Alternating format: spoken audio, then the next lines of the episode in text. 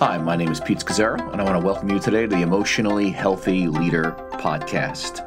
I'm calling this podcast 10 Leadership Lessons from the Life of David. 10 Leadership Lessons from the Life of David. And I try to imagine if David was sitting down with you and with me towards the end of his life, and we asked him, hey, you know, what tips on leadership might you have for us? What would you say? Again, he was a man after God's own heart, uh, very flawed, but brilliant in so many other ways. So here's the following that I think might be included in his top 10. Uh, and they are, for me, the top 10 that I've really been able to drink from over the years. And here's number one I think you'd say, hey, be yourself. Uh, be yourself. I mean, David was a groundbreaker in his day, and that flowed from his high level of differentiation, which we talked about in the last two podcasts.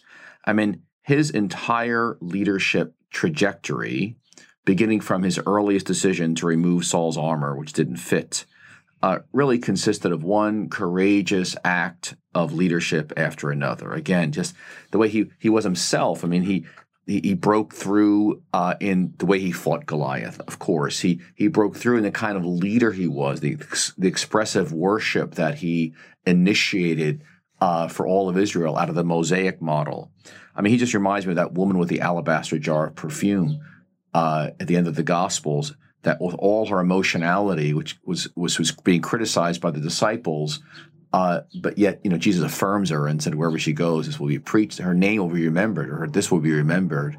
Uh, wherever the gospel's preached, and here's David just dancing before the ark, and again being criticized by, uh, you know, Michal and others of being so expressive. He just he wasn't afraid of what other people thought, and um, you know, and he was able to let other people be uh, themselves as well. But it was just, he was just so uh, free to walk out his uniqueness. And again, I, uh, I'm going to do, going to do a podcast on this in July 10th at two o'clock, and I want to invite you to it uh, on this issue of differentiation because that's what being yourself is all about. We've talked about it the last couple of weeks, and so many questions have emerged around it. And so, if you look on our website, I want to encourage you to join me at two o'clock Eastern Standard Time for a podcast on this issue of you know growing in differentiation as a leader to be yourself. The second lesson, besides be yourself, is I think you would say be faithful in the little. You know, be faithful in the little. Remember the lion and the bear. Uh, there's a pass, there's a section where he speaks in 1 Samuel 17 uh, as he's speaking to Saul about his desire to go up uh, in front of Goliath and attack this nine foot giant. And he's just a boy. Uh, and the king has reminded him of that. But David says to Saul, Your servant has killed both the lion and the bear. And he says, The Lord who rescued me from the paw of the lion and the bear will rescue me from the hand of the Philistine. And, and he remembers his past, the little things, where he was faithful uh, and that he killed a lion. You know, God enabled him to slay a lion, and God enabled him to slay a bear. And so here he is before a whole new challenge in his life, and he he remembers smaller challenges where he saw God's faithfulness and God's power move through him. That verse from 1 Samuel 17, 36 and 37 changed my life in actually in, in 2006 uh, I mean, it was it was such a revelation about the lion and the bear, and I was at a moment of uh, having to step up as a, a, leader in the executive functions of leadership, and I was frightened because it seemed like all I had was failure in that area my entire life, and it was very much driven by by fear, and so through a lot of you know wise counselors, counseling, wrestling, time with God. It was like Matthew chapter four, being in the desert. Uh, I, I, I just God just so came to me about the lion and the bear, and that hey, Pete, I have slain through you uh, many lions and bears. Maybe not as big as the one you're about to confront, the Goliath in front of you, but uh, you know, make a list of where I've come through for you. And I had really quite a list, and out of that list came ten questions uh, about uh, you know, that I, I began to ask myself to grow in my own differentiation. In fact, these 10 questions are so significant, I'm going to make it the next podcast. Uh, but I, but the key lesson, lesson about being faithful in the little or remembering the lion and the bear uh, is the, the view about your about yourself and God profoundly affects the way you're going to lead your life. And actually, a whole book was written by this by a Stanford psychologist uh, Stanford University psychologist named Carol Dweck called Mindset. It's very interesting. It's had 20 years of her research, and basically he, she contrasts fixed mindsets with growth mindsets and mindset. And basically, some people have, have a fixed mindset that I can't do this, I'm not smart enough, I'm not able, and and they fail and they quit. Others have a growth mindset, would say, you know what, I'm going to stretch myself, I'm going to stick to it, even if I things aren't going well and I have failure, I'm going to get up and keep going. And, and really, David has a, a growth mindset. And to me, it's a secular study of this biblical passage here of David just sees that God is faithful, God's brought me this far, and he's going to bring me all the way through. Uh, and so I, I, just think of my, my own life uh, of the lions and the bears, and whether it was coming to learn how to preach, learning how to lead a church slowly at different every size, being a father, a spouse, uh, even now getting into emotionally healthy, you know, discipleship, and now you know doing things like this podcast and learning about blogs and Twitter and Facebook and entering that whole world, which was not my generation, uh, saying, you know what, God's enabled me to to slay some lions and bears in the past, and He can bring me to this next one in, the future. And uh, so, let me ask you: What are some challenges before you? What are some Goliaths in front of you? And what does it mean for you to remember the lion and the bear? To, to make a few notes and say, "Hey, God was faithful here." uh, and God's going to be faithful before this next Goliath in front of me. So again, the first one is uh, be yourself. The second is be faithful in the little. That is, remember the lion and the bear.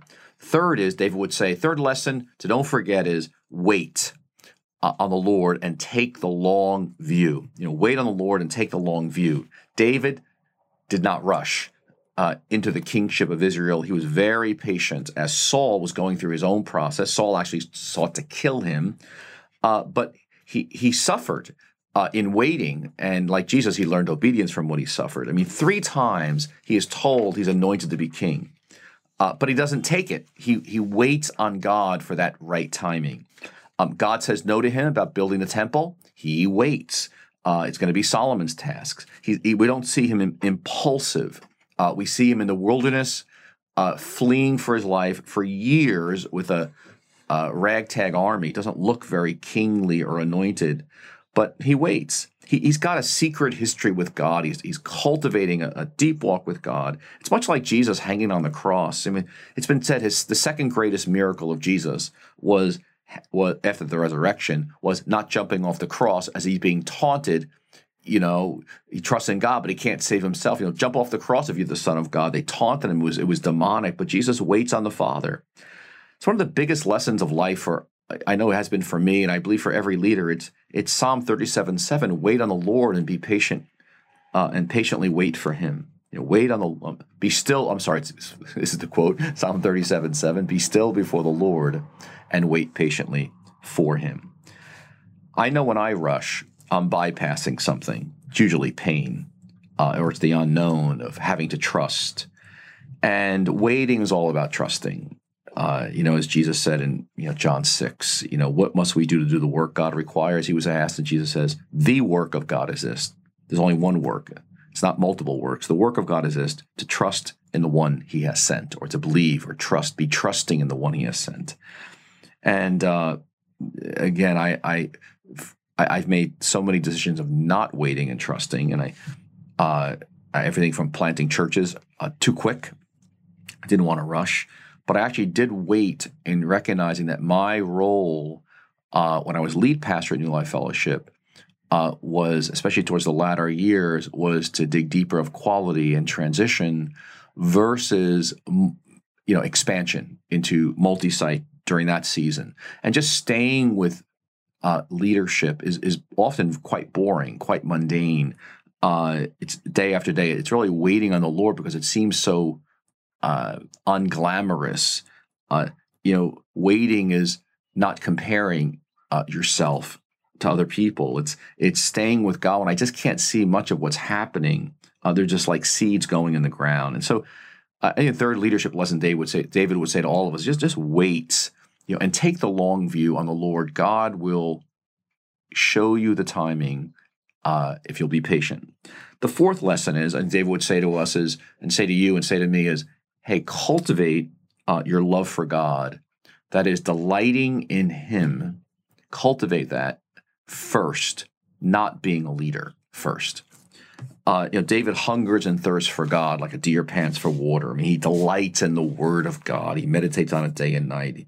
He writes that when under pressure, he has one overriding priority, and it's one of my favorite verses in all of Scripture, Psalm 27 4. One thing I ask of the Lord, this is what I seek, that I may dwell in the house of the Lord all the days of my life, to gaze upon his beauty and to seek him in his temple. And it's a verse worth meditating on and memorizing. Here he is, he's surrounded by enemies, seeking to break through the walls, rape his you know his children his family destroy every living person in the walls. And if i was him i'd be saying god smash these enemies. God you know send fire from heaven and burn them up. But he says one thing i ask of the lord. Uh, before all that he asks of the lord you know to gaze upon his beauty to seek his face you know he's cultivating love for god. It's you know, that's why he says seven times a day do i praise you. You know psalm uh, 119 verse 124 and and so you're a leader and you're, if you're like me you've got a lot of things to do a lot of pressure and you've got some goals. But we all have the same regardless of how you're leading whether it's in a church a ministry a nonprofit a university uh, an organization a business uh, we all have the same first work. And that first work is to seek god to love god to be with god uh, and i actually learned this uh, from monks and uh, Trappist monks in particular, and the richness of Benedictine spirituality that goes back to the sixth century and Benedict's rule, which is the first work is to be with God. That's our first work. That's why I like the term daily office. The word office is a Latin word that means work. Daily office, my first work is to be with God, to praise Him, to seek Him. In 2003, I, I got it. Uh, it actually changed my leadership forever that. Uh, you know, God is seeking God is first, and that's one of the qualities of David that made him so great. Uh, and so, your identity and my identity is not being a leader. My identity is being a, a, a contemplative, a seeker of God, a, a, passionate pursuer of God, a lover of God, a delighter in God. That's that's my identity. So the day will come where you will not be a leader. I will not be a leader. Uh, if God gives us years and we'll grow older and our influence will wane, that's fine because my identity is not in that. My identity is in Him. And we're first free again from other people's opinions and positions and titles and all that, all those projections from people. Uh, we're just a free people. The fifth lesson, uh, I, I think that's such a critical one from the life of David. And he would say to us is monitor your heart towards authority. Monitor your heart towards authority. Uh, David is incredible here. I mean, Saul, his authority for years, who was king over him, was a really poor leader. Uh, nonetheless, and, and Saul was out to kill him. I mean, Saul was uh, influenced by demons. He was taking the country down a wrong road. People's lives were being damaged. He was hurting folks. But we find David when he's being chased by Saul. Could you imagine the person who's an authority over you, not just not doing a good job, they're actually seeking to kill you. Uh, and David's running for his life. He's in a cave and he has a chance to kill Saul. And he says, Oh, my Lord, the king. And he prostrates himself, bows down with his face to the ground.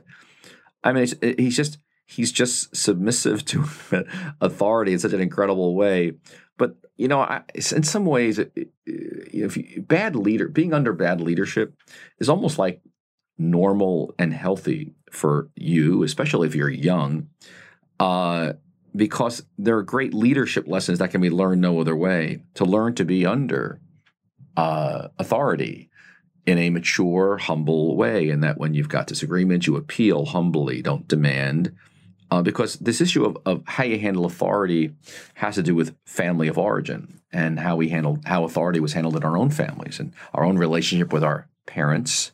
Um, I know for myself, God placed leaders uh, that I struggled with uh, for years, first 12 years of my leadership. It seemed like I was consistently under leaders that frustrated me.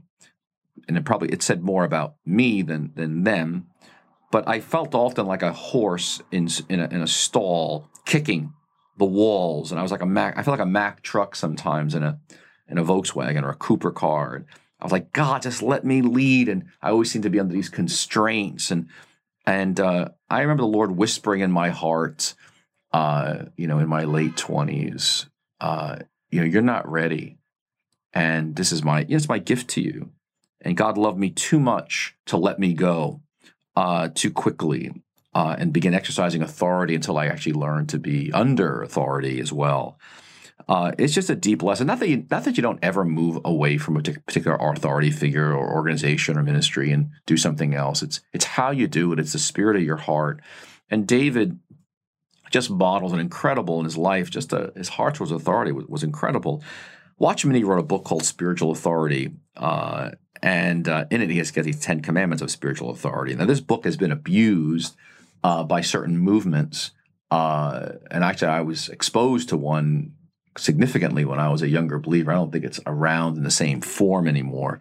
But anyway, Watchman Nee's book has some deep insight into it that's very powerful, and that's basically that uh, you know subjection to authority uh, is in God's economy is often it's subjecting yourself to God Himself, and that when you rebel against authority, you're actually rebelling against yes, even if it's an impure manifestation of God's authority through a human channel, uh, it's actually rebellion against God. And so you want to be looking to recognize spiritual authority around you and willingly place yourself under it. Uh, and again, it's not not that it's you don't ever move along, not that you tolerate abuse. We're not saying that, but uh, there's a lot about authority and rebellion against authority uh, in Scripture. And uh, but you want to monitor your heart towards authority, and I think David models that for us in a beautiful way. Because remember, the f- opening words of the New Testament are "Blessed are the poor in spirit, for theirs is the kingdom of God." Uh, broken, the hum- humble. It's out of I, I'm I'm desperate. I'm powerless. It's that sense of of, of you know AA step one. I uh, that, that's the whole New Testament. Everything flows out of that. That I am absolutely impoverished. I'm the poorest of the poor. That without God, I've got nothing. And so, when you approach authority in that spirit, uh, even regardless if you're saying something even appealing for a change, you're coming at it with such a spirit. It's gracious and it's kind, and it's loving and it's meek. It's humble, and God wants to do that in you and in me more than anything. So that's why you know boards and I, I consider gifts, and I listen to always listen to our board uh, as they bring any kind of direction. I ask for counsel as God's coming to me. Not that I don't dialogue, but that it's very critical uh, for my own heart. Okay, number six uh, is I think David would say to us that Sabbath, Sabbath rhythms are actually a matter of life and death. That Sabbath rhythms are a matter of life and death. Now, a Sabbath uh, is, is, is, of course, a spiritual practice, a 24 hour period where I stop, rest, delight, contemplate God on a weekly basis. But it's actually a, a larger metaphor for something much larger. It's a metaphor for understanding life uh, that we need rest. You know, there could be a Sabbath afternoon, there could be a Sabbath hour, a Sabbath walk, anything that preserves the experience of this lifelong nourishment and rest that we need. So it's not just the absence of work, it's actually the presence of something. So the, the Sabbath rhythms uh, really are a matter of life and death. And so there's a story in uh, uh, 1 Samuel 30 where David is running for his life and he demonstrates you know great leadership at this. Uh, it's called the Besor Ravine. He's under great pressure. He's just returned from battle with his 600 men, and he's got another battle in front of him, another crisis. But he's got 200 men who are exhausted. And so he marches them to this Besor ravine and allows them to rest. And then the rest of his men, he and his men 400, they go out and defeat the Amalekites. And then they come back and he declares that those who are resting at the Besor ravine, they're equals with him and they share equally in the spoils of his victory. And what's so beautiful about this is he he has a, a deep respect for Sabbath rhythms and the importance of them and the importance of rest. And, and so in the same way that long-term great leadership, uh, we listen to our body, we've got this yes, Sabbath practice, but more than that, even a larger metaphor sense, this understanding of the need for rest, Sabbath rest. And again, not just for a, a practice of a day a week, 24 hour period, but seasons, uh, afternoons, naps, but just seeing my life as a this rhythm of work and Sabbath, work and Sabbath. And so I, I have got this always this awareness of my doing for God. I'm doing activity, but I'm, I'm being. That's why listening to our bodies is so important because so often our body is is screaming before our minds actually catch up. So I can feel myself exhausted or depressed or edgy or irritable. And often it's because of a lack of rest or lack of Sabbath rhythm. And David had a, a sensitivity and a graciousness to him, not just for himself, but for his uh, fighting men. uh, for his army, those who were he was leading, to recognize when there was a need for rest, and those who, and those within that his army that actually needed rest. Great, great lesson. All right, seventh uh, lesson I think David would bring to us is: Hey, find Jonathan's, that is, mentors or encouragers at every season of your journey. You know, find Jonathan's or mentors or encouragers at every season of your journey. Journey. Journey. Now, if you know the story of David, Jonathan served as a key encourager to David at a very difficult time.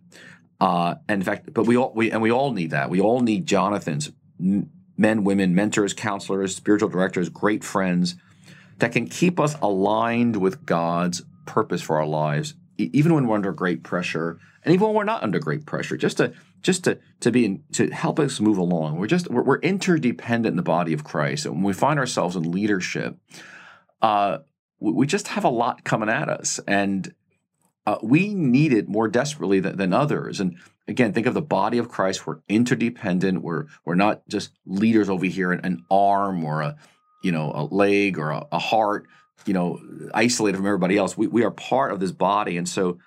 Uh, the we, need this heart of a learner of humility. I, I think it's one of the most critical qualities for leadership is I'm, I'm hungry to learn.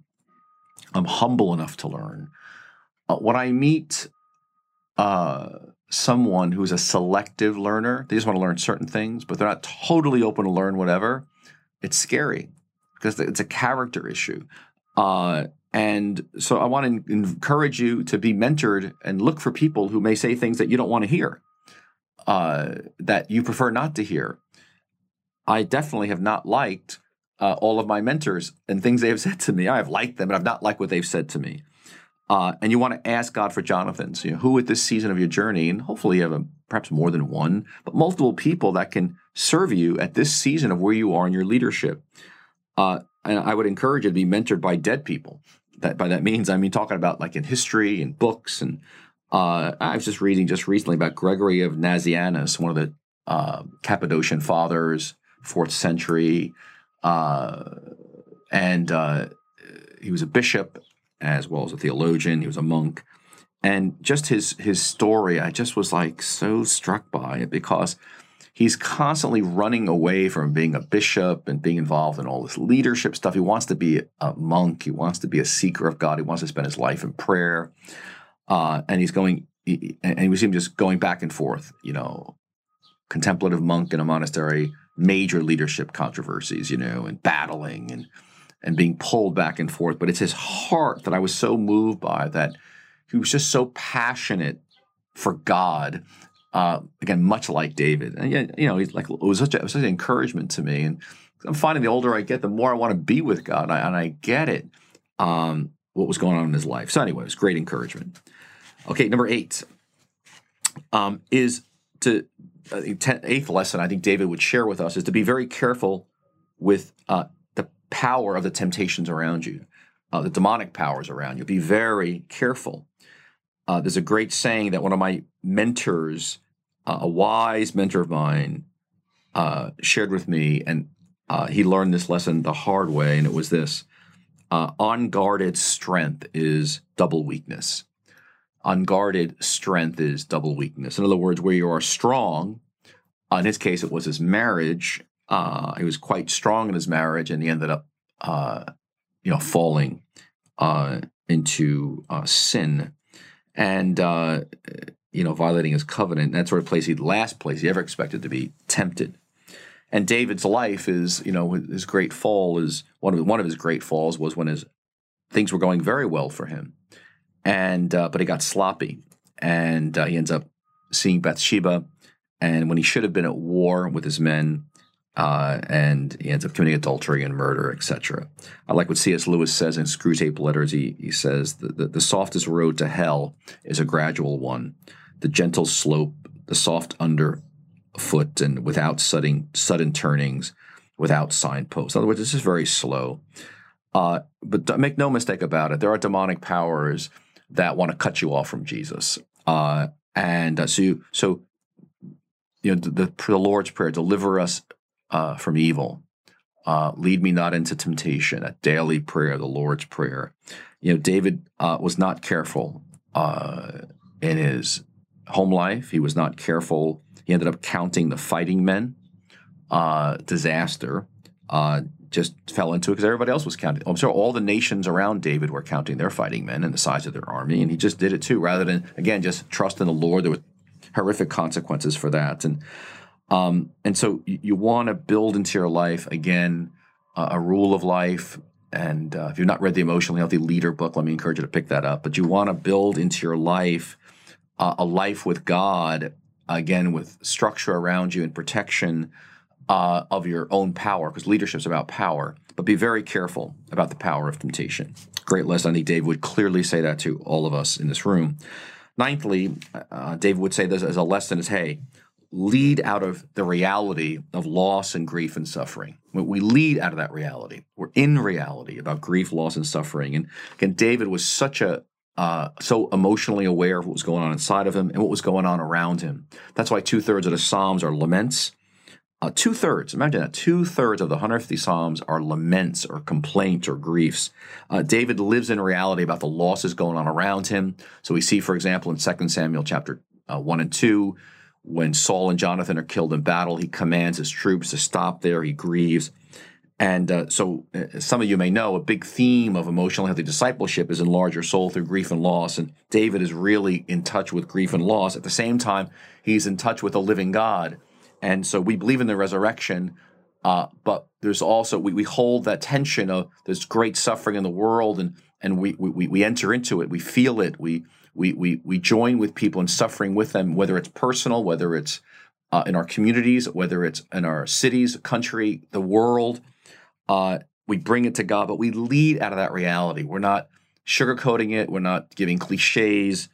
Uh, at the same time, we we believe in the resurrection and we hold that before people because uh, again this is why emotionally healthy discipleship is so critical because you've got to get this foundation laid in your life and you want to lead out of it as david did but we hold in the fact that he is risen from the dead and um, uh, that's part of what we bring to the to the discussion of loss and the grief of loss and here's the 10th lesson uh, that i think david would give to us uh, as leaders he would say to us listen cultivate generosity uh, in your life. Uh, cultivate generosity in your life. I mean, we, we see this brilliantly in uh, in First Chronicles 29 uh, as an offering has been taken uh, for the building of the temple, and David goes first, uh, and then his leaders follow. Then he asks all the congregation to follow, but.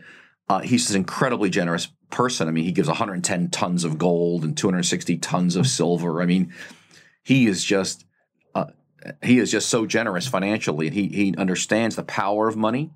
Uh, every culture and every society in all of history has been dominated by money and economics. Uh, it's what Jesus referred to it as a god, and so we as leaders, you want to get out of debt, you want to spend less than you make, and you want to be generous. Uh, we we lead in our generosity uh, and modeling for that, and and I want to encourage you to, to hear that word and if you've, if you've got anything out of order in your finance in terms of debt, you want to get some mentors and counselors in that area immediately. It's one of the key foundations of leadership is how we handle our own money and how we model it before people. Because make no mistake about it, uh, money is a god, and you can't serve both God and uh, mammon. Uh, but we want to we want to be the most generous people in the earth. Uh, for our whole lives, we want to be models of that just by the way that we live, but it's got to be cultivated. And David did that. So let me just summarize this as I close and make a few comments. Here's a 10 leadership lessons from David that I that I've got for you today. I think he would say to us, and he would say to you uh, today. One is be yourself. David was himself. Number two is be faithful in the little. Remember the lion and the bear. Number three, wait on the Lord and take the long view. Number four, uh, cultivate your love for God first, then lead second. Number five, you'd say monitor your heart towards those in authority that God's placed uh, around you. Uh, number six, uh, your, sab- your Sabbath rhythms are a matter of life and death. Uh, number seven, you want to find Jonathans. You want to find encouragers and mentors at, at this season of your journey. Who are they? Who might God have for you? Uh, number eight is, is, be very careful about the power of temptation. Uh, unguarded strength is double weakness. And and what are some areas that uh, are temptations for you right now that you just need to uh, avoid, you need to protect yourself against, uh, you need to be very, very careful.